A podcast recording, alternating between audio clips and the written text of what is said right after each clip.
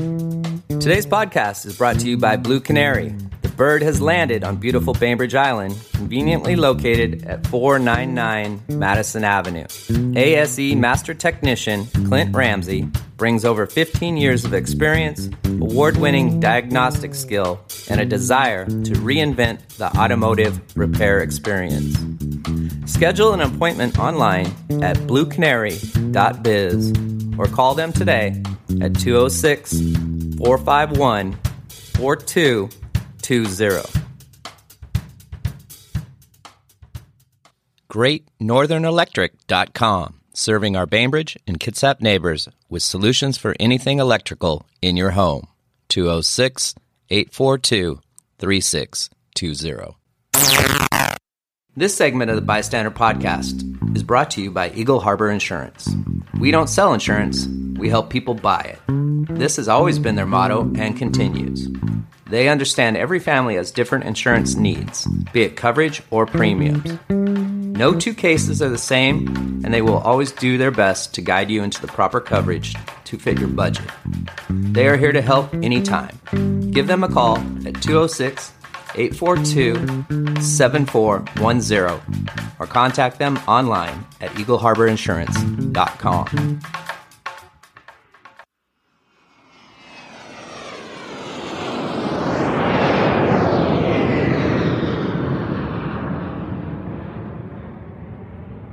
Are you a service member thinking about buying or selling your home? Whether you're active duty, a veteran, or a family member, you need a real estate professional who understands the unique challenges of the military. A Navy veteran, certified military relocation professional, prior Blue Angel, and CEO of the Repoint Real Estate Group at Keller Williams Realty Puget Sound, Scott Lever specializes in helping military families relocate to and from the Kitsap Peninsula. Call him today at 206 486 4891 or visit online at repoint.com.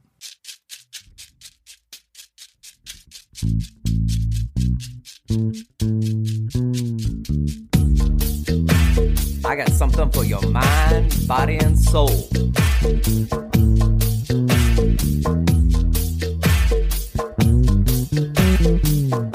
I got something for your mind, body, and soul.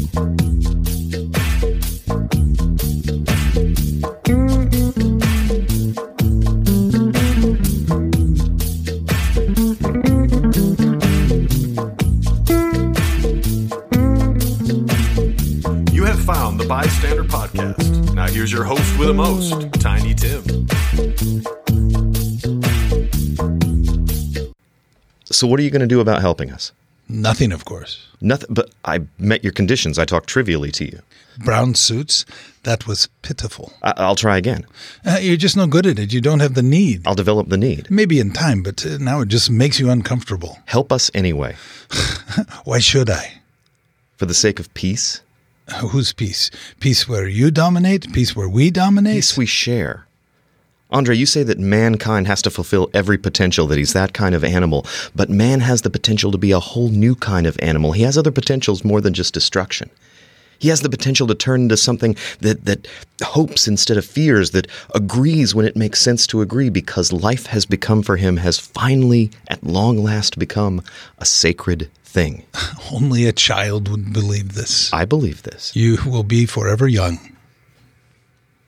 That was John Ellis and Joel Underwood with an excerpt from InD Theatre's newest production of A Walk in the Woods by Lee Blessing.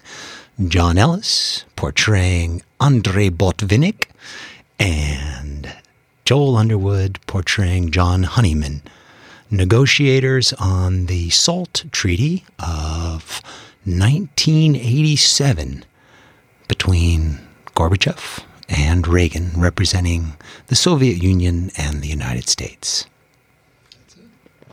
What's cracking, Podcastville? You found the Bystander Podcast. Today, my guests are from the InD Theatre. Tom, what's it like um, having this much talent in front of you? Well, it's a pleasure, is what it is. Um, it's one of the things that indie theater likes to hang its hat on uh, quality acting. Um, and uh, we've got a, a pair of uh, our our local best here, and, and both gentlemen that many Bainbridge Island folks will, will recognize from past productions as well. Yeah, you gentlemen have worked in the BPA as well. Yes, yeah, for a long time. I'm I'm kind of most known probably for the Edge Improv, which I helped found 24 years ago. 24 years I ago. know. With whom? With whom? Who with the Frank originators? Buxton. Frank. uh, yeah, Frank Buxton and um Ken Ballinger was our first kind of uh, guy who picked up the curriculum, and he brought in Ed Sampson, who was another local Bainbridge guy at one point, and Matt Smith, the Mm-hmm. the unbelievable Matt Smith, the improv god of the Seattle area. He was uh, he got us started, and and we uh, have been here ever since at various forms. The Edge was something that I ran into the minute I I moved here about ten years ago. Oh, good. How many performances do you think the Edge has done since Well, founded that? at the BPA, we were just tallying it up the other day because we're going into our 25th season. We've uh, done over 300, 300 shows. Wow.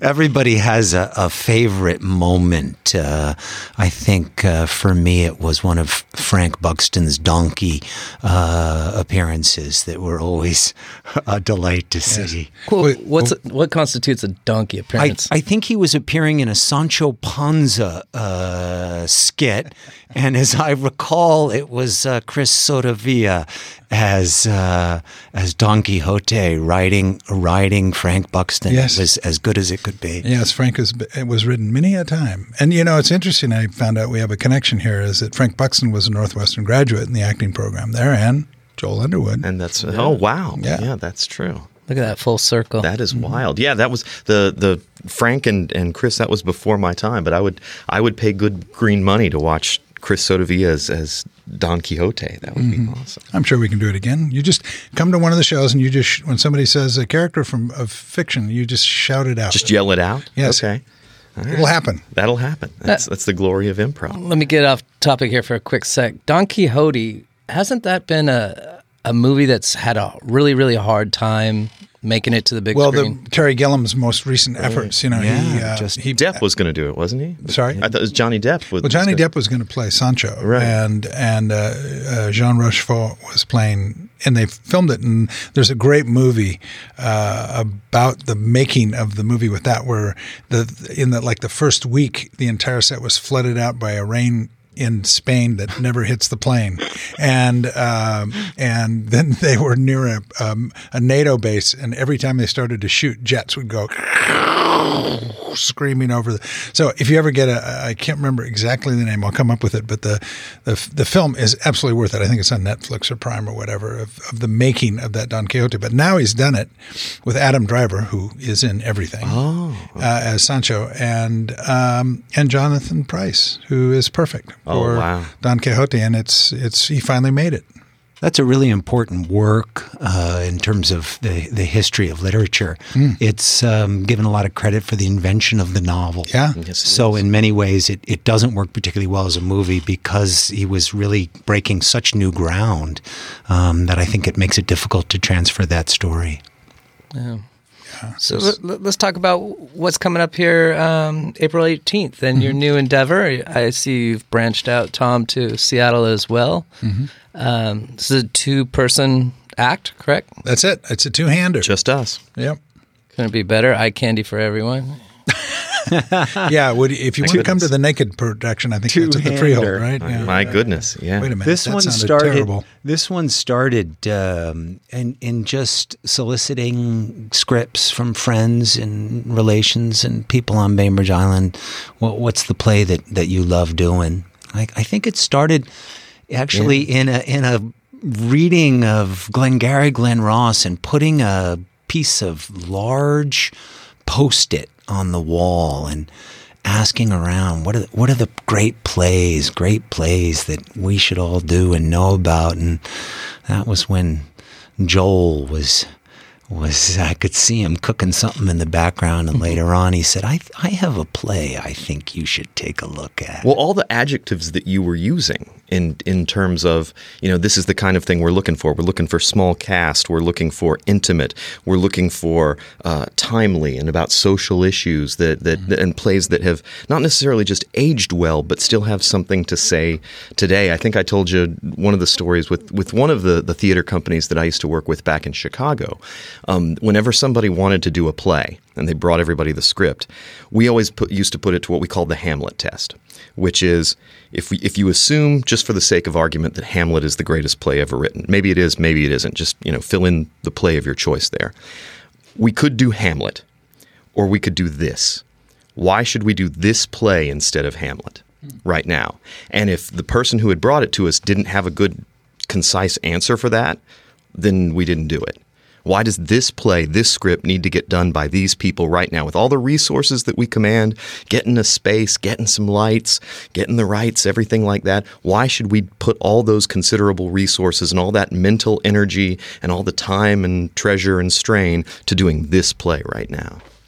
And that is such an easy thing to answer for this play the first time we read it, we had about six six people in the room, uh, and yeah, we yeah, were we kept switching off and switching switching off, off roles off. with every scene and listening to different people reading different roles, and and there was a, a really powerful reaction from everybody in the room. Um, one friend of ours who is a uh, lawyer for Starbucks mm-hmm. uh, and engaged in uh, lease negotiations, mm-hmm. um, said that it, it, this particular play should actually be uh, standard fare for anybody in uh, negotiation school. And he does it internationally. Yes, so he does. Yeah. Yes, he does. And so for this play, there was a, a really clear, deep seated reaction to this core concept of how does one talk to your enemy? What makes an enemy? Um, you know, Hamlet, if we're going to dabble with Hamlet, let's stick there for a second. Hamlet's most profound insight there is nothing good or bad, but thinking makes it so. It, it's the choice that we make. Um, and we choose who our enemies are and we choose who our friends are. Um, but sometimes those choices are made a little bit for us. Uh, and by treating somebody the opposite, we can often get what we want to achieve. And there's a sadness to it too. I mean, I, I, you know, every time I turn around and you know you're doing one of your your amazing arias or something, and I and I think about how timely this still is.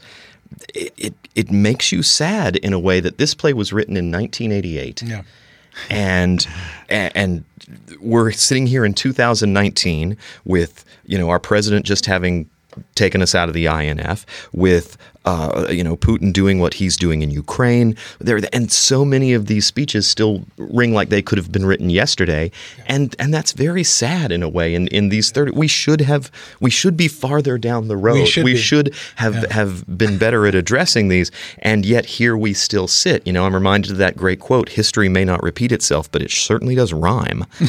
and and and here we are Stealing again. That, that's you know, here we are again, and and it's it's great. It lets us do this very timely play that speaks to these issues, but it's kind of too bad. Oh, it is too bad. There's one of those lines in the play that I have as as Botvinnik. It's like, you know, we we used to have to be rational in only English and Russian. Now we have to be rational in Hebrew, Hindi, and Afrikaner. And I, every time I get to the line, it says and Korean and Urdu, and you know, I want to add and French and and Chinese. And uh, you know, we did this play. The play was written in 1988 and we thought this perspective of nuclear proliferation was was uh, huge at the time, but it's nothing compared to what has gone on and what is going on today. So, Let, us talk a little bit about what's going on today and and how representing this play makes you feel in the political climate right now. Mm-hmm. Like, well, let's just start. Hey, my button's bigger than your button. Mentality. yeah, Um, this is something that was a distant fear a long time ago, back when I, I was in college Mm-hmm. and this play came out. Now it's it seems even more fearful that the, there's a better chance of it happening. yeah, and I think we're we have we have uh, fatigue I have Hawaii fatigue. alert. Yeah, right? the Hawaii true. alert and all this stuff. You What's have that? A couple fatigue. more of those. That's when they said the bombs are coming, Mm-hmm. and uh, it was a public service warning. Yeah, it was a in- glitch in the computer. in Hawaii, every cell phone pinged with the bombs are coming, and it was upsetting to a number of people, to say the least. Yeah, it ruined many vacations. Many people soiled the sand they were sitting on. Yeah. Yeah. Yeah. Well, and and desks are just not as well made now. No. I mean they're just not. as No. I mean when it, when our parents and our grandparents were hiding, they were hiding under these really sturdy oak, which I think could probably take a good nuclear blast, and they'd be okay. So the drill, you'd Thanks, be like, Joel. well, thank God I'm under this Thanks, desk. Joel and just said now your- our parents and grandparents. I was one of those people hiding under you were the hiding desk. under the desk, and you're thinking, at least I'm under a sturdy American-made public school desk. Yeah. American Standard uh, printed. And right and now these, I mean, look at these things. They wouldn't stop a you know fallout. Well, we No, didn't even do. I got a low budget here. yeah, we didn't do the desk. What we did at Mount Tabor Elementary in Portland is when the uh, when the uh, atomic attack siren went, there was a particular sound for it in the class, and we would all go out in the hallway, which was between all the classrooms, and we would all kneel down and put our heads down on the tile floor in front of our lockers. So we were in the interior corridor of the school, and we practiced this repeatedly when I was a child. It certainly gave you uh, great comfort and joy, you know, on a regular basis. Are we So, better off ignoring it? What do you Uh, think? you now? You mean should we march the kids out? No, no. The, the, I mean, the, we don't. We largely don't live in this. Our children didn't grow up with the same kind of fear of the bomb that, that we did. Those who remember Sputnik going over and and uh, all the anxiety that created. Mm-hmm. In some ways, you know, it's a little bit like the ostrich with the head in the sand. But Yeah. Well, there are that's what some I mean things by it's better not to think about it. Well, but I think it's because of guys like this. I mean, that's that's the thing. The the the great, I think, heroism of these two characters, and to a certain degree, the tragic heroism, is like any soldier. Right? I mean, you look at, at British soldiers in World War One. The the whole point is you had this generation of young men that went off mm-hmm. and experienced all these horrible, hellish things on a scale that humanity had had not been able to even imagine yet. So that specifically, so that the people at home could stay innocent and and not just having a constant nervous breakdown. And I think diplomats like these 2 mm-hmm. guys fall into that category very easily. I think most of us, and I don't want to get too freaked out or cynical here, but most of us walk around with no idea on any given day like how close we come how often. I mean, how often do you think a flight of a flock of birds almost gets mistaken for? How often do you think that this plane almost gets mistaken on the radar for that plane and we come really close to fingers just hovering over? I don't think most of us could function if we knew, but there are guys who their burden is they have to know. Mm-hmm. And they have to and and they have to function under that operating knowledge specifically so what you're talking about so the rest of us don't have to walk around all the time because i think if we actually knew how often it comes how close we couldn't function as a society No, probably not. Yeah, and there's been so many calls where there's been technical glitches, like the the one in Russia where uh, there was an alarm that went to some of the missile silos to launch, and the the captain on duty was like, "There's nothing going on. Something's wrong." So his absolute responsibility in that seat was to go, and he didn't because he thought this makes no sense whatsoever. And it was, it was a glitch. But he he was sent the command to launch, Imagine Wow. the the guts it takes to not push the Yes. button. not push it especially in that you know in, in Russia where you know initiative is not a big thing we talk about. So Joel brings me the play. We can circle back Yeah. around. Joel brings me the play, and we, we do a read, and and uh, with all that was going on at that time, knowing about Russia, um, about eighteen months ago, I guess now, um, we I said yes, let's do this play, and so uh, it it became a matter of where do we find an Andrey Botvinnik? Where do we find someone? anyone who can pull off a Russian. Um one of the the beautiful things about acting is when we're able to grab a role that's very much like us. Um, and uh, it, it it's easy, it's comfortable. We walk out on stage, we know this character, and it's all a breeze. Uh, what's fun about working with with really trained and experienced actors is their ability to completely sell you on somebody who isn't really like them at all. And uh, so uh, I started thinking about it with Joel, and Joel said, uh, "I have somebody in mind, but I, I don't know what his name is." And I said, "I said, well, uh, well let me think. I, I'll- I'll write down who I have in mind." Too, and and then uh, Joel said, "Well, he he's the guy who played Falstaff in Merry Wives of Windsor," and I laughed because I had the same name, John Ellis, written down uh, on the piece of paper in front of me because John had played a Russian for me before. That's right. Oh, now this I don't know. no, What- what- Trotsky. Oh, that's right. You had done Trotsky in the David Ives. That's yes, right. in the uh, eight, Variations on the Death of Trotsky, Right. uh, which is by David Ives. It's a brilliant piece. yeah. Um, and uh, John was was masterful uh, in keeping the I. Uh, Ice it was, no, it was a it was a mountain climbers. It's a mountain, it's a climb- mountain yes. climbers act. John had a mountain climber's axe embedded in his skull for the entire performance, and uh, Mm-hmm. That's it that's was method. right yeah, there. right there. So I knew uh, I knew John had the Russian accent uh, in his quiver. Uh, and so Joel and I reached out to John, and I, John, I think it was one read to hook you. Was Yeah, it pretty much. a, a page or two? How long before? Oh, I just you know the whole process. It was fun, and reading with Joel was such a delight. And um, the play is just such a beautifully written piece. And the only only qualms I had was it's two hands, and I'm going to have to. I'm going to have to memorize this beast, and that was the only was like it gave me pause, uh, and and uh, otherwise it was well. We read it what three times before, Maybe, yeah, maybe two and I just loved it. I loved the play, loved the idea, loved working with Joel, and then you got the added attraction of bringing Ken Michaels in to direct it. true, too. Oh Let's God. talk a little bit about Ken. He's had quite a run here on Bainbridge Island, done a lot of work at BPA. Mm-hmm. I worked with him first on a play called Noises Off. Oh, wow. That's right. Many years ago. Uh, Ken has a, a remarkable ear for comedy. And it's very interesting about this play is that it, it really is it deals with heavy stuff. Um, it's uh, these these men are negotiating with people's lives at stake, um, and and yet it can be quite funny, Oh yeah. and it needs that humor, and that's what attracted us to bring Ken on board. Well, I think the the the greatest part about this play is also its greatest danger, which is it's written with these just incredible. Wor- I find I'm I'm using the adjective Sorkin-esque a lot. It's, mm-hmm. it's got these are characters who consistently they have on the tip of their tongue uh, and, and just right there for themselves the, all the things that you and I, people, mere mortals, wish we had said 10 minutes Yes. after the argument is over. You know, they think of it in the moment.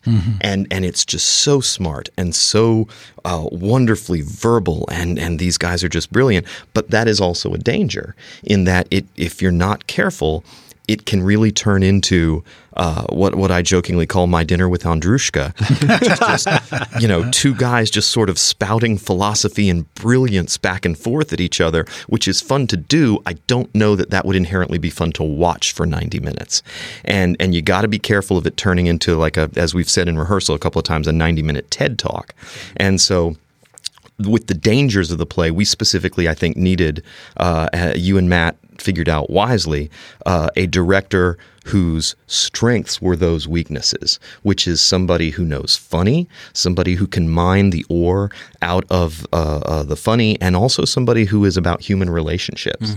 Because people aren't going to sit and watch a 90 minute academic exercise, they will sit and watch a human relationship for 90 minutes. And that's what this play really is grounded in is a relationship between these two men. Uh, it's it's it's how they evolve over the over the two acts of the play. Joel, you have a background in, in debate. How does debate translate to negotiation? Well, they're two different things. Uh, there's there's debate, there's negotiation, there's arguing. As I have spent the last thirty-five or so years uh, It behooves you to be able to argue, teach though, my right? students. Um, and your children, your daughters and my, have well, my- and my 18 year old, my 13 year old. Um, it's all the, the difference between the three is the level of listening. I often tell my students, you know, in argument, nobody's listening. Nobody's hmm. coming to, and and that's you know something I think that's sorely lacking in both our modern political and our modern media landscape, is- and in business, right? and in business as well. Mm-hmm. When you and I both come to the table, but neither of us is actually going to listen to each other. In other words, it may feel like a debate, but if there was never any possibility that either of us was actually going to change our mind, that's not debate. And that's not negotiation. Mm-hmm. That's argument. What a good negotiation is, I think, is where you're going to find something that works for both sides. In fact, I have that that line in the play. No, I want an honest agreement, one that's fair to both sides. If I come in saying I want everything that I want and I want to make sure you get nothing that you want, that's not negotiation, and and that's that's not you know that's not going to work. It doesn't matter if you're trading sports players or trying to get a a fast food franchise or trying to draw down nuclear weapons.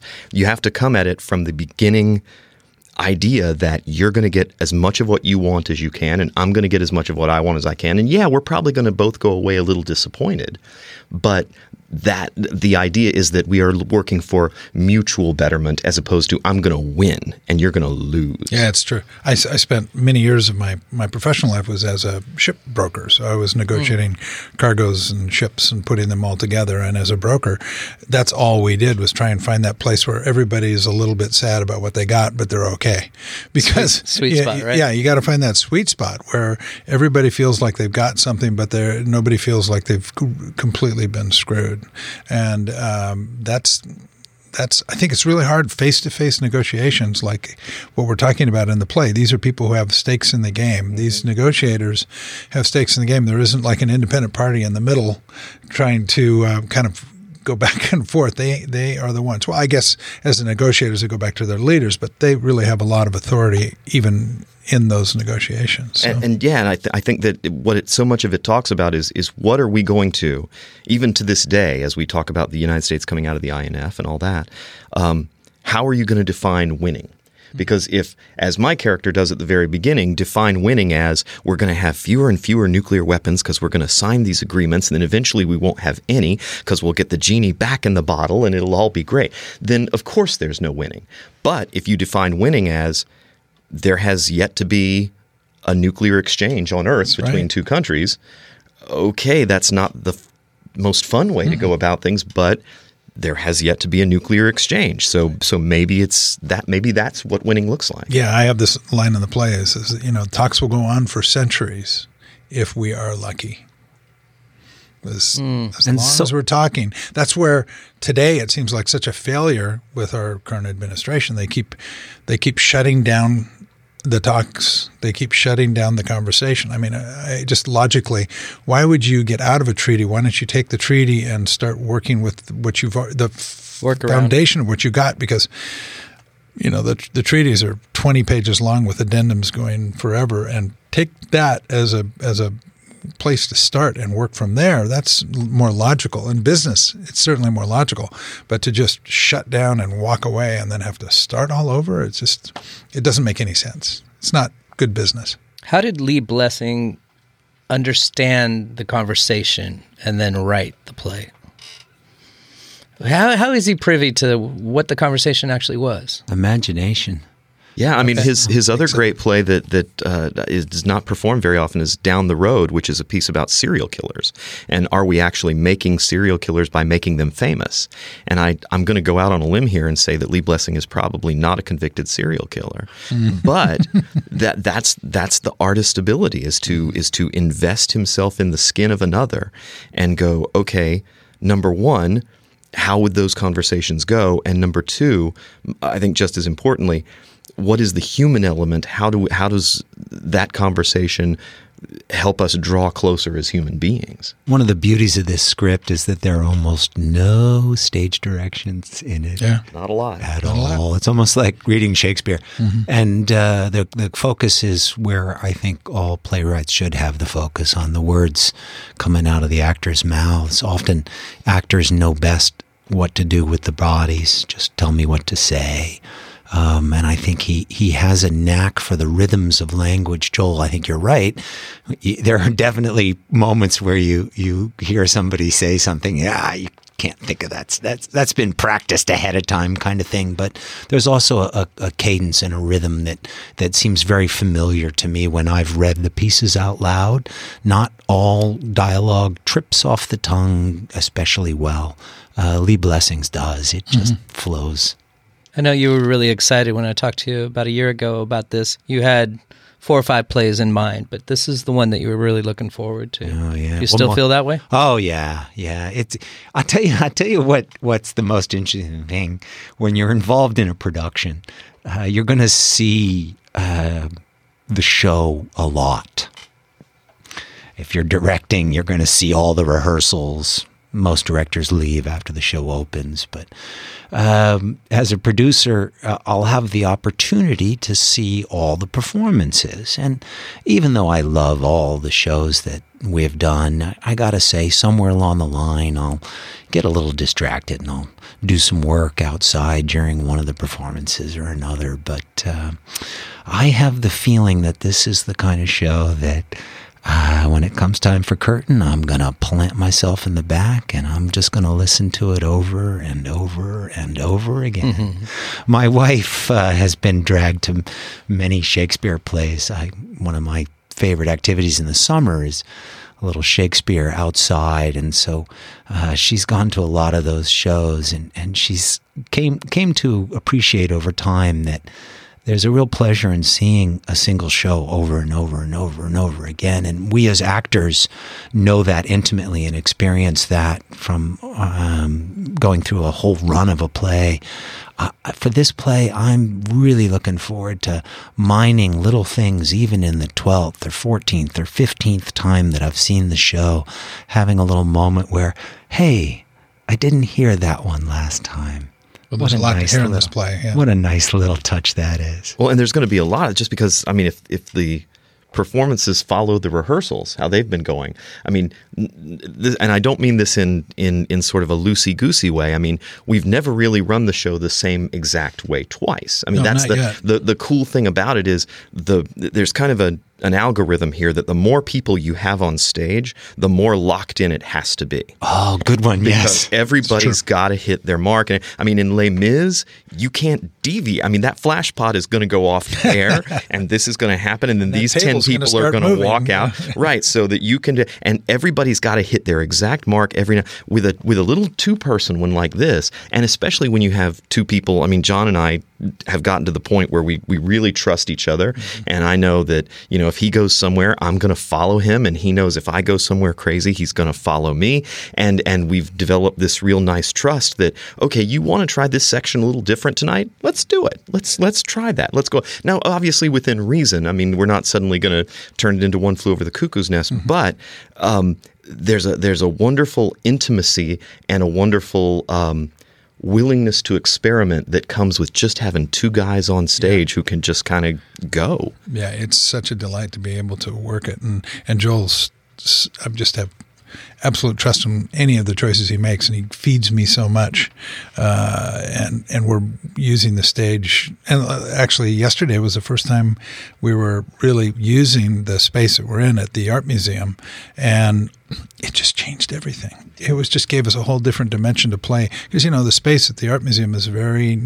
Uh, it's not very deep, and it has you know, and we've been working at Freehold over in Seattle and up at the BPA Studio M, and so we've been rather loose about this. Well, we can walk over here and walk over here and mm-hmm. do the scenes, but all of a sudden, oh, it was just magic to be in that space and and being able to have that intimacy. It created a, a, a even a more intimacy to it for the two of us. Well, and what's going to be fascinating for I think, like you were talking about, I, I think it would be really cool as as an audience member to see it on the Bainbridge side mm. and then to come over mm. and see it uh, on the Seattle side at Freehold because it's going to be two different plays different in many spaces, ways. Those mm-hmm. radically different spaces that are going to change different audiences how it how it works and and so yeah I, I would I would very much like to to compare the 2 mm-hmm. I think one of the wonderful things about acting with accomplished actors like these two gentlemen uh, is the ability to get closer and closer and closer to real time.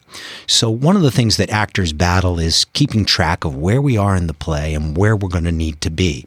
And sometimes as actors we're on stage with other actors and you're looking at them talking to them and you can see actually in their eye as they're thinking of the next line that they're going to say and sometimes I, I, I want to just change what I'm going to say, just to see if you're listening to me. Um, and it's a wonderful feeling when you're looking in somebody else's eye and they are right with you in, in the real time. And what Joel was just talking about in terms of, and John was talking about in terms of playing and changing things, it's it's very exciting to have so much trust in in somebody else that you're not worried about what I did last time. I'm worried about what I'm doing now. And the other person is completely there with you. They're open, they're accepting, they're listening in real time without thinking. Because when the play is good enough, the only word that you can say when the other person stops is the word that's written on the page. And Lee Blessing is that good. Mm-hmm. It, it, the, the word that's there is the one you have to say. So, being a two man play, that gives you an opportunity to maybe pause in a section or not hit a mark and kind of continue to evolve your thought. Let's say you lost a line. I fancy it to like the comedian will take a pause and walk over to the stool, have the sip of water, look down at the stool, and then that, that one line that he had a hard time with was written down on that stool under the water, and then he can have a sip. God, he busted us all. Our, he's going to full cedar wall here. Seventeen bottles of water on stage. I didn't mean to. No, uh, you know the thing. I think Tim, what happens in a show like this, as Tom is talking about, you get it in your body. The the words and the meaning and the intention is all there. And when Joel is saying a line to me, it's a discovery because yes, Lee Blessing gave me the next thing to say, but I'm only saying it because what Joel's telling me, uh, what John Honeyman's character is giving me, it, it's a response to, it's an honest response to what it is because Blessing is so good that there's a few lines in the play that I'm still struggling with because I haven't quite figured it out. But 90 98% of what Lee has given me to say as Andrey Livovich is an honest response to to what what uh, Honeyman is giving me. It's not that I have to even think about it.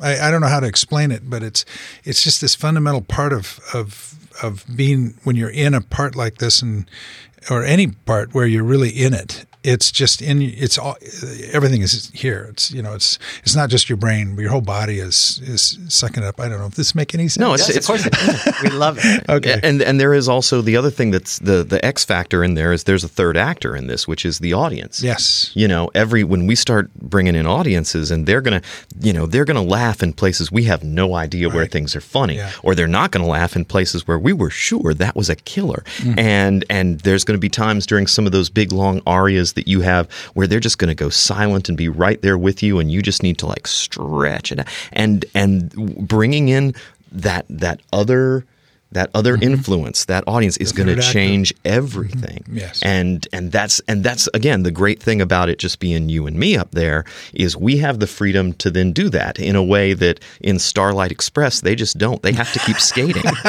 and and so yeah, that's that's going to be really cool. Oh, you didn't hear it, Tom. Uh, there's see this roller skates in the corner there. He's yeah. he wants us to do it on skates. Nice. Yeah, we're, we're going to do a promo video with you nice. on skates. Okay. Gene Kelly did it. Yeah hard part is one's the ice skate, the other's a roller skate. Ooh, wow. Russian. I get the I get the ice skates. Very yeah. Russian.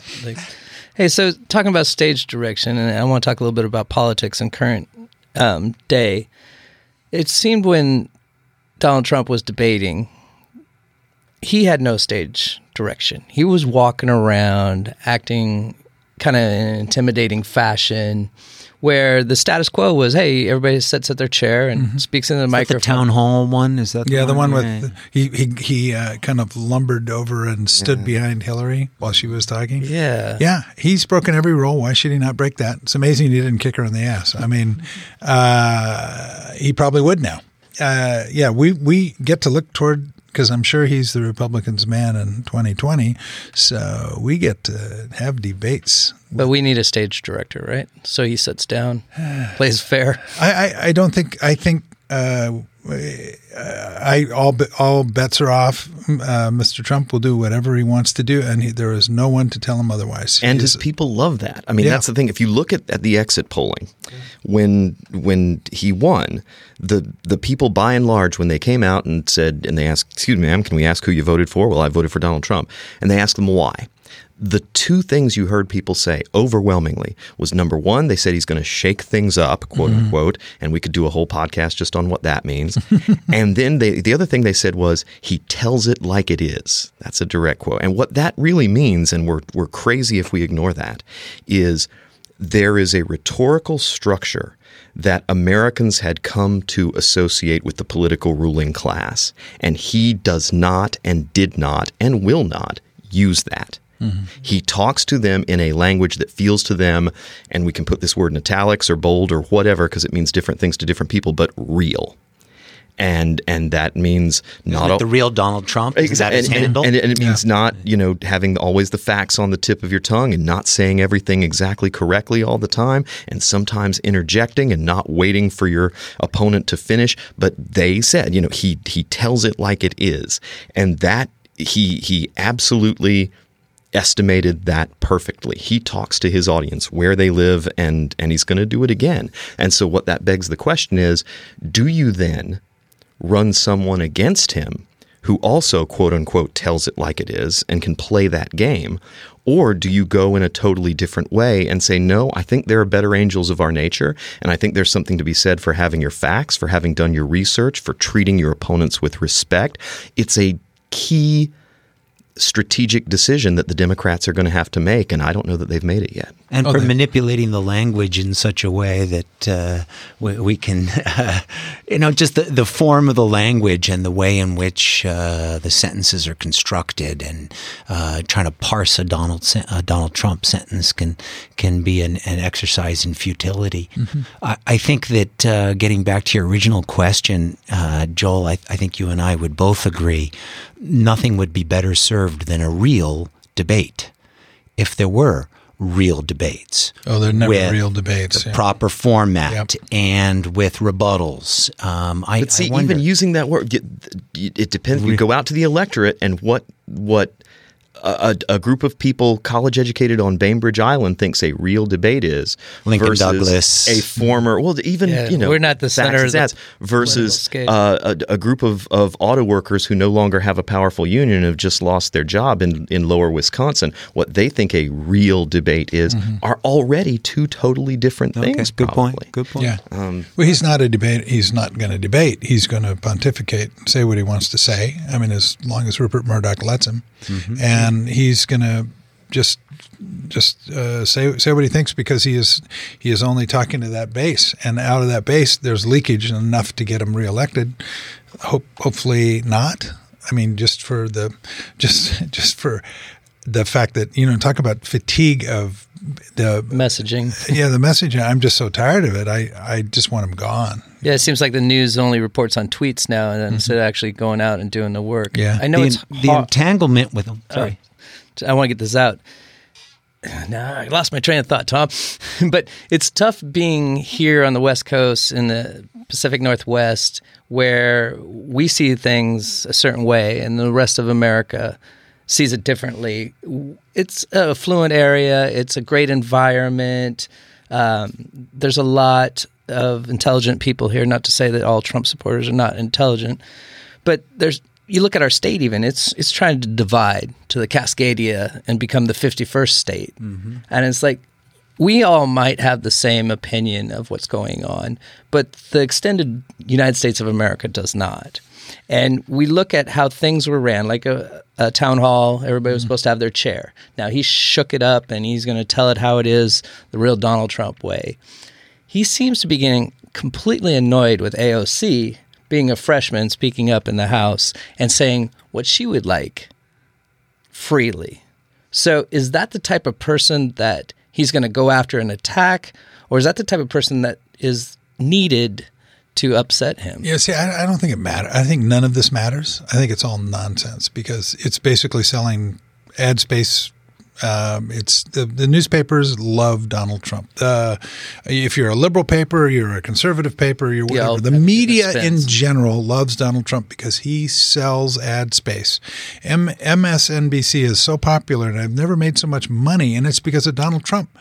It's not because, you know, I mean, Obama wasn't a great thing for ad space because everything was calm and there was this peace, but Fox over there was building up this furor around around that whole thing. They're doing they're the number one broadcast uh, news organization supposedly, but they're only going out to this group of people.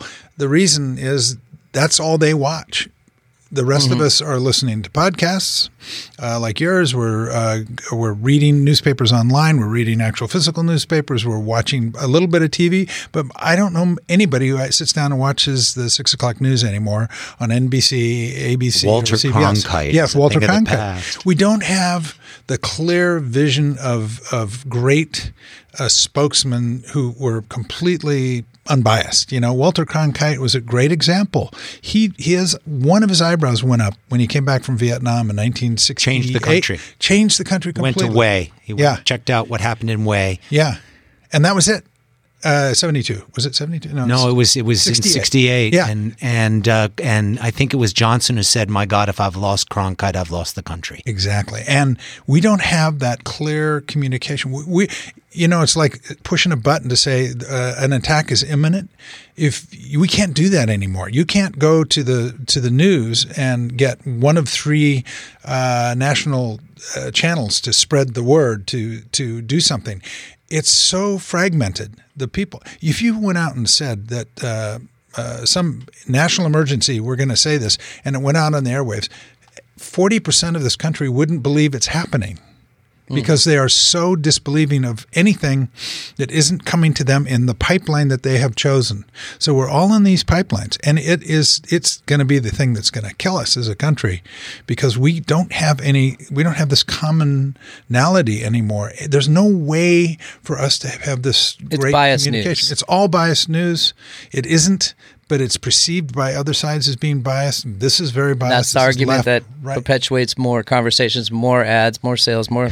Yeah, it's money, baby. Well, we flipped the script. Is what is. I mean, once upon a time in the in the Cronkite and pre Cronkite era that you're talking about, we we read the news. We uh, and I'm sure I'm I'm thinking back to halcyon days that maybe never actually existed. But we read the news. We educated ourselves. We found those issues, and then as Americans, we created opinions, and those opinions then broke us up into our groups, into our tribes. I am pro Nixon. I am anti Nixon. I am pro Vietnam. I am anti Vietnam.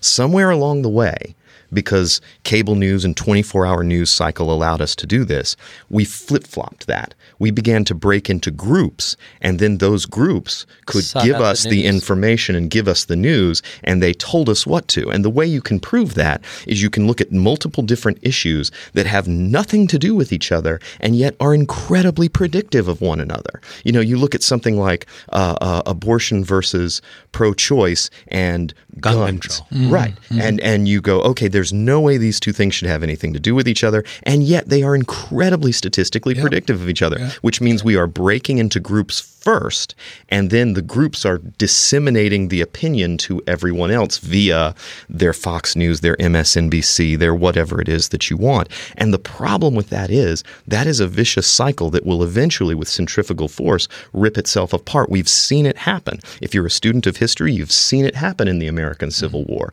You've seen it. You're, you're watching it happen right now in Brexit. Yep. Yeah, It's- it's Russia. It's Russia. Look what happened to Russia. That's exactly Our what happened, yeah. history book tells us that Right. the United States can't last, but every generation, uh, even of a dying nation, walks full speed into the wall. you you it's never going to be you that the country collapses on. Um, but you, you think about what the reaction was in December 8th, 1941. Hawaii wasn't even a state, and the entire country mobilized. Sure. Whereas, you know, I, I, this may be callous of me to say, but there are parts of the country that if they got invaded, okay, you guys deal with that. I'm not sure I'm headed to that particular front line where my father in New York City never hesitated for a moment. He walked in and signed up. Yeah.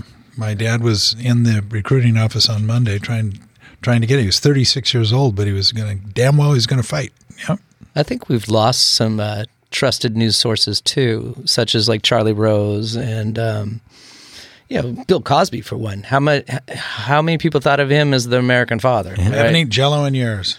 And that- Yeah, Bill there's, Cosby is great. Uh, Matt Lauer, that was another trusted guy in the morning on the news. and, and that's the problem then is every time going. every time that happens to one of those Garrison guys Keillor. whether it's a Matt Lauer whether it's a, a Charlie Rose that just confirms the bias Who's the of that group that- of people that goes see I told you you can't trust anything that comes out of the TV so I know what I know I know that all the medical research says that vaccines don't cause uh, autism but you can't trust anything coming out of the TV I know what I know right. Who was who was this uh, NBC guy in the helicopter that faked the getting fired on? oh oh uh, Brian Williams Brian yeah, Williams. Brian Williams. he was one of the last young, good-looking, trusted news so if you team. get a chance, uh, speaking of podcasts, Malcolm Gladwell has this Revol- brilliant, pe- um, revolutionist history. uh, yeah, revolution, uh, uh, revisionist history. Revisionist, yes. and he has a two-parter about. Uh, it it talks about his situation of of remember Yeah, oh, I- memory. I, heard that one. I heard that one. It's brilliant, and it talks about this whole thing about what What happened in proved 911? over and over again, where people think they were somewhere where they really weren't. And Williams was suffering from the same thing. He Yeah. heard this story so many times. He put himself in the helicopter, even though he was a couple of helicopters back. He was there. He was nearby, but he wasn't in the helicopter that was shot at. And it's all this growing, yeah. This memory. I, I have things that I know I did that I know I didn't. You know what I mean? I mean, it's we're all We're all embellishers We're all we're all embellishers. We tell that story at a cocktail party, and pretty soon, instead of telling the story about your friend, you're starting to tell that story about yourself. So the question then becomes that's one thing when you or I do it at a mm-hmm. cocktail party. It's a totally different thing when, let's say, a newscaster on TV does it. And it is yet a different thing again when the President of the United States does it. I mean, it makes you. Apparently it, not. It, it begs the well, but it begs the question how much of what he says do you think is there a big chunk of it that he honestly actually believes he has he has created his own reality in his head and and it works for him and as long as it works for 33 to 36 percent of the american populace That'll work for him. it works They say he uh, says he misleads people 11 times a day on the average or something like that. Somebody had done a, a stat on it. well he's figured out the great formula which Yeah. is you tell one lie you get caught you tell 17 lies we get tired Ah, and mm, That's true. He's also an entertainer. I mean, it's he is an entertainer that's Yeah. the key. and that's thing. that's the key and that that is what the democrats never figured out last time because they kept coming at him as a politician and and fought against him as a politician same thing with Reagan. and and as a politician the great sin you can commit is to not be truthful and to not uh, and to not fulfill your Be function wrong. To be wrong yeah is to not to not do your job but he's not and he's never played by those rules he's an entertainer and what he knows the the primary sin you commit as an entertainer is to be boring Mm-hmm. and he has never been boring But anytime anything starts to look at all bad, stir the pot somehow. I mean, Covfefe, baby Covfefe, but there's- Covfefe. we've got the we've got firings right and left now. There's a purge on, And there's people that don't even want jobs in his office. You can't, can't give them away Yeah. Who was worse, Gorbachev or Putin? Or who was better? What do you mean? Yeah you- worse Just give- by in Give me a, your opinion or- on who did more international damage. Well, Gorbachev didn't do any damage. I mean, we he did, was, he he hurt the Russians. well, There was a, some short term pain that went on with what he was doing. Uh, yeah, but Gorbachev. The interesting thing about Gorbachev is, I mean, all these things we're talking about here. If if old Russia politic had remained in place, we wouldn't have had these treaties. Gorbachev was the one who really kind of opened the door to say. We're hemorrhaging rubles. We have to find a way to stop this uh, arms race. And financially, if you read Dem- David Remnick's book, um, what was it about? anyway, Lenin's tomb. You you look at uh, you know he had to do something for the for the security of the country financially because they they were hemorrhaging, trying to create this military might that they Trying couldn't keep up with afford us. to do. Yes, SDI, yeah. we outspent them. The, the SDI, the Star Mm-hmm. Wars thing uh, that Reagan came out with in '83, Bankrupted was like it bankrupted them because they were trying to figure out a way to do something. And Reagan didn't care if it was real or not, and it was a theory, and we spent billions of dollars pushing for this theory, and the and the and the uh, Gorbachev's Russia didn't have the ability to do that.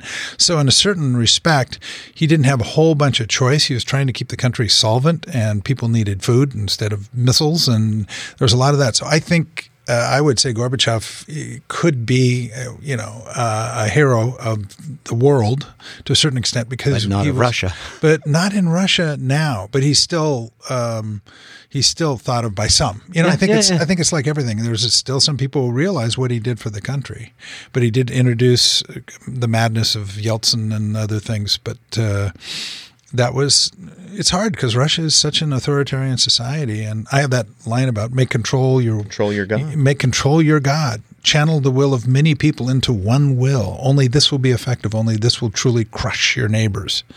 Because the country of Russia is just this flat ass place. It's been invaded by yeah, and it's been been invaded by everybody, and uh, so it's it's a very different mindset. I think that's one of the key things of this play is that we have these Americans and, and Russians have such different mindsets about their role in history. And Gorbachev recognized, uh, and rightly, that you know we can't keep, continue to play this game and and succeed. I think if if if they'd ever had a real election after Putin's first election, maybe the, something could have changed. But uh, Putin is Putin is Restoring the pride. He's- in a lot of ways doing for Russia what Donald Trump has done for a large segment of Americans. restoring the uh, power of the church, which is a huge thing. He did it uh, very purposefully to to glue himself to the church, which gave uh, anybody who wasn't interested in his government was definitely in, uh, in interested in the church, and he made it co-equal. And at one point, one of the things Remnick's book, just one more thing, is that there, there, the Red Army was the biggest government body in Russia. They were the most powerful group in Russia. Then the church, and then like the you know the Politburo. I mean, they, these are the three three legs of the stool of Russians' power, and he.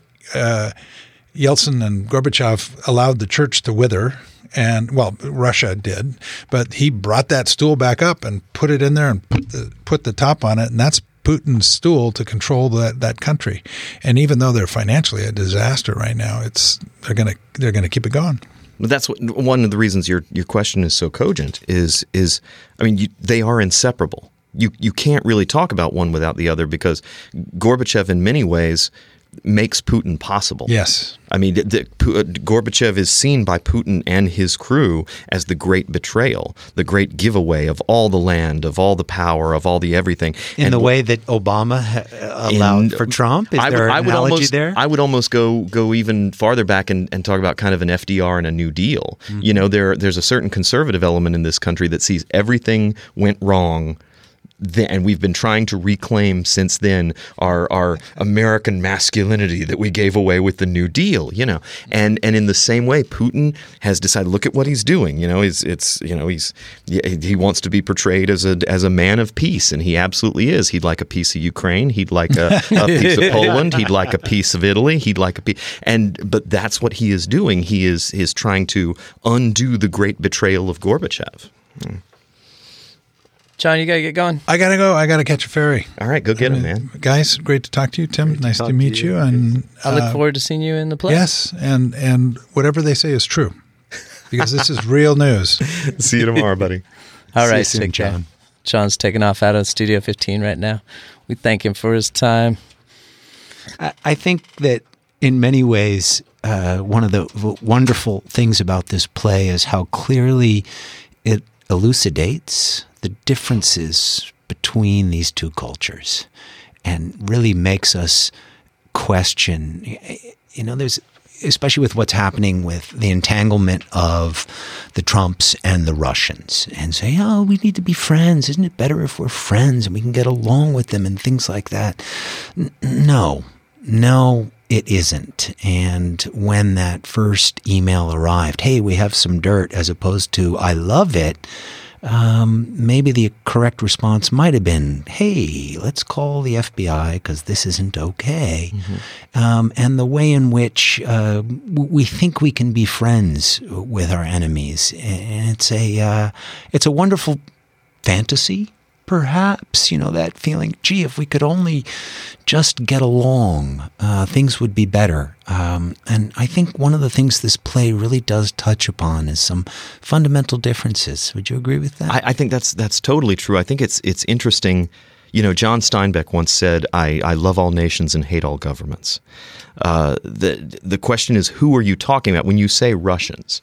Are you talking about the people in the Kremlin who want to reestablish uh, Central European domi- dominance? Or are you talking about the man on the street in St. Petersburg who is probably not that different than the man on the street in St. Petersburg, Florida? It, it's it, the question is of this play. I think one of the, the big philosophical questions is, you know, there's so much us and them so much us and them. And is there some way, and how would you even begin to get the us and the them down to you and me? Because that that becomes the secret. Uh, is is can we get it down to individual relationships? And I don't even know how. Supposedly, the social media and the the, the information age makes that easier. In some ways, it has made it more difficult. You know, you look at, we talked about hiding under desks at the beginning of this interview. And, you know, our, our parents and our grandparents' fear was that the Russians were going to shoot something over here that would blow us up. That's a very different fear than, is the person I'm talking to on my computer right now Russian? And I don't know? Are they are they messing with our voting machines? See, that's a very different fear than they're going to shoot something at me and blow me up. And and I don't know that we've quite decided how to deal with that in the 21st century yet. I think Russians and Americans are similar in many ways, having traveled to three of the four corners of the earth. And that is that Americans and Russians, and I think people around the world will, will tell you, we're wonderful by ourselves. Mm. People like to be around Russians and Americans individually, the more that you concentrate them in one place, the less pleasant we are as visitors in other people's countries. And I think that there's something about the nature of this play in that look at what two people can do if it's just two of them, even if they're representing a large number of people. Well, it's like, uh, was it JT? Oh, it just won the Tony for Best Drama. Uh, Oslo. You know what's what's the, the, the basic idea of that play is you're in the except it's the, the Israeli and Palestinian talks and what happened was while you know 30 people on this side and 30 people on that side were over in London saying all the same things over and over again and making no headway you know the Norwegians went what if we got two guys in a room two just two one respected guy from this side one and we didn't even tell the rest of the world what was going on could we get you know some some movement. And of course it turns out they did and, and it was flawed too as all these agreements are flawed. But yeah it, it gets very very difficult the more people you have in a room and the more people who the more stakeholders who come to the table. And sometimes some of the greatest diplomatic work in world history has been done when you got two people who are capable of making decisions but could get the us and the them down to the you and the me is that why marriages struggle sometimes with the addition of children, Joel? What do you think? Ooh, now oh, I, yikes, yikes. That's a little scary. I've I've been married for 25 years, and the reason is I I, I do what I'm told.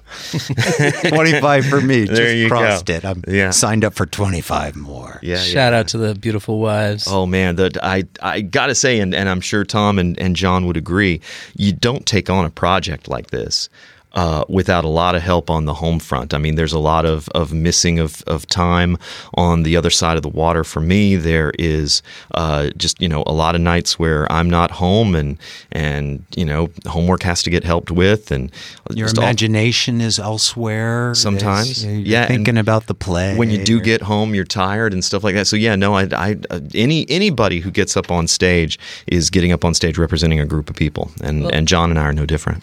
Joel, you you have a consulting business. You play music. Mm-hmm. You're an actor. How do you connect with your family? Uh, you know what? I'm really lucky that I have two daughters, one of whom uh, loves to do what I love to do. is is a, a musician, and, and we play out a lot uh, with a guy on- here on Bainbridge Here on Bainbridge, sometimes we're, we're. Paper Moon. Uh, play with a, a guy I know you know, Abraham Newelt, who's a, a great percussionist. Um, Shout out to Abe. Shout out to Abe. Yeah. Shout out to Paper Moon. Yeah. Look for me. I on Facebook. Well, uh, we're pa- papermoontunes.com. You can you can go there anytime. Um, and- so yeah, that that I'm lucky in terms of of having kids who like the same things that I like uh, in those ways. And I think you also have to, and and Tom is a ninja at this as well. Um, when you do have that time, you got to make sure that you're not wasting it. Uh, you know, you you got to make sure that you're not. Uh, you know, every now and then when you're out at a restaurant, if you look around the table and everybody's on their phone, you got to call time out. You know, it's it's it's that sort of thing to to make sure because you know Tom's kids are older than mine. I, I you know you you turn around one day, snap your fingers, and you're on to the next stage. I mean, it's over, and you and you miss something. I'd, I'd also just add into that your your kids want you to be happy, and when they see mom or dad engaging in art, a, lot of this is about the art. Um, and my respect for Joel is is largely are connected originally through the classroom, um, but a common belief in the power and the importance of art. And I, I know that every time I was doing a show and my kids would lose me for a month or two, overall, yes, I'm seeing you less, Dad, but I like the dad I'm with more, even though there's less of it. Fondness makes the heart grow. f- No, what's the saying? absence makes the heart grow fonder. I, I don't know if I buy that, but I do buy that kids, the younger you are, uh, the better and highly more highly attuned your BS meter is. And so when kids are around you and they can tell you're you're not happy and you're just you're pent up and and you just haven't like for instance for me, uh, one of my rules is I, I got to play some music every day even if it's just down in my basement, whether it's it's with my daughter or not. Uh, I got to because I notice when I don't. When I don't, I, I'm shorter, I'm more irritable, I'm more snappy, I, I am just a less pleasant person to be around. It's just like working out. I know some people who feel that way about going to the gym. As you can tell, I am not one of those people. but, but, but, but, uh, shout out to Mora Blackberry Shakes on the island. But, um, uh, uh, but but it's the same sort of thing. You got to have your your therapy. You got to have your your workout, and and your I think one of your primary jobs, Tom might agree, um, is to help your kids find theirs. Yeah, yeah, You yeah. know what is their thing that that if they don't do it every day, they they get you know one one of the things I've I've always talked to my daughters about is you know you want to find that thing in life that nobody has to make you do. They have to make you stop doing it. They have to call you to come down to dinner, and and when you've found that, man, you are a long way towards healthy. And as parents, we need to model that. We need to, to show what's exciting to us and what we get engaged in. And, and look at dad standing up there doing Shakespeare. How about that? Um, that uh, I think really matters to kids and helps them sort of see themselves in the world uh, and how they can be artists or athletes or whatever they want to pursue. I gotta say, look at me. I'm hanging out with two wordsmiths. You know, good company right there. So, Tom, let's get out of here. Tell Okay. tell the people uh, how they can find you, the dates, the website, all the good stuff. Throw some promo out there. So we have at InD Theatre, I N D as in dog, InD Theatre, T H E A R T R E. No, I spelled that wrong.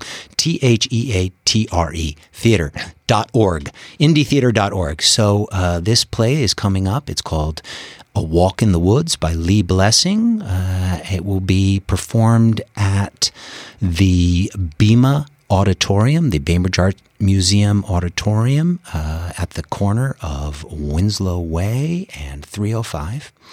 It opens on Thursday, April 18th. Shows are at 7 o'clock, and it will run for two weekends on Bainbridge Island with matinees on Saturday afternoon. And then it will wa- uh, run for one additional weekend in Seattle at Freehold Theater on Maynard Street in the International District. Tickets are not available because InD Theatre does not sell tickets. We take reservations. As always, InD Theatre performances are free to attend. We will solicit your donations, but it never costs anything to attend an InD Theatre show. So we hope we'll see you all there at either the BIMA Auditorium or at the Freehold Theater on Maynard Street in Seattle. Thank you to John Ellis and Joel Underwood, our stars of the show, playing Andrey Botvinnik and Johnny Honeyman. My name is Tom Challinor, producer and co director of InD Theatre. You've been listening to the Bystander Podcast. Be kind.